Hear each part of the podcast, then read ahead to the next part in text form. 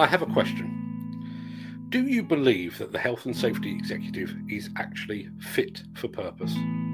Do you believe that it's still capable of policing demolition and construction sites?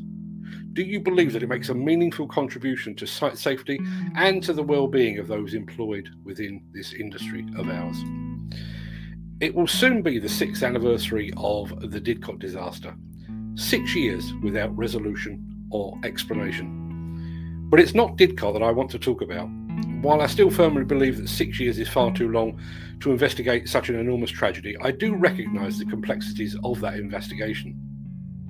I realise there are thousands of tons of debris and twisted steel to sift through, hundreds of witness statements uh, to go through as well.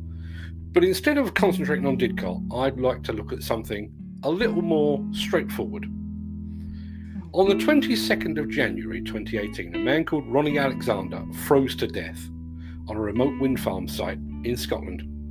He'd been working as a security guard when the site was cut off by snow and the heating in his site hut failed. He was ultimately found by Scotland's mountain rescue team. He was lying face down and hypothermic. He died later that day, having never regained consciousness. So here's the facts the man froze to death because the heating failed. Mobile phone communications were known to be poor. There was no backup generator should the heating and lighting fail, even though that had happened several times previously. The only transport capable of getting workers off site, a four wheel drive vehicle, had become trapped in snow.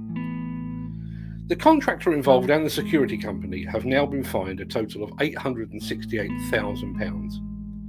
In a little over two months, it will be four years since Mr. Alexander perished, cold and alone.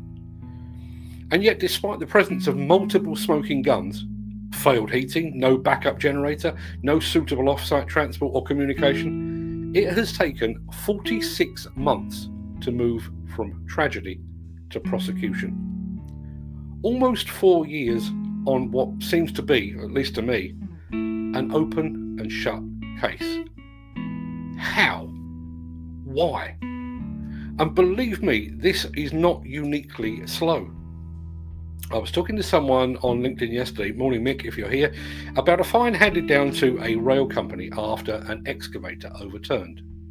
That too occurred in 2018 and has only just made it to court. And Mick raised a couple of very serious questions over the time it's taken to investigate that incident. Is the HSE swamped by serious infringements involving construction equipment? Are they struggling to cope due to resource cutbacks imposed by central government? And to that, I will add one third and overarching question Is the HSE even fit for purpose?